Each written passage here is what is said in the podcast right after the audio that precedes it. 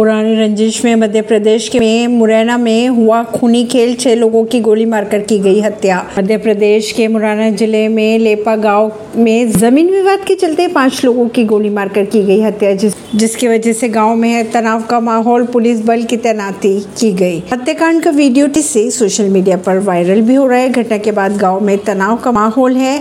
कहा यह जा रहा है कि दो परिवारों के बीच विवाद हुआ था। इसी दौरान एक पक्ष ने दूसरे पक्ष के लोगों पर गोलियाँ बरसा दी। छह लोगों की मौत हो गई है और कुछ लोगों के घायल होने की भी खबरें आ रही है।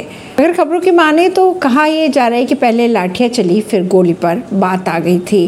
पहले दोनों पक्षों के बीच लाठी डंडे चले। इसके बाद दोनों पक्ष में गोलियाँ चलना शुरू हो गई। ऐसी ही खबरों को जानने के लिए जुड़े रहिए जनता श्रेष्ठता पॉडकास्ट से। परवीन दिल्ली से।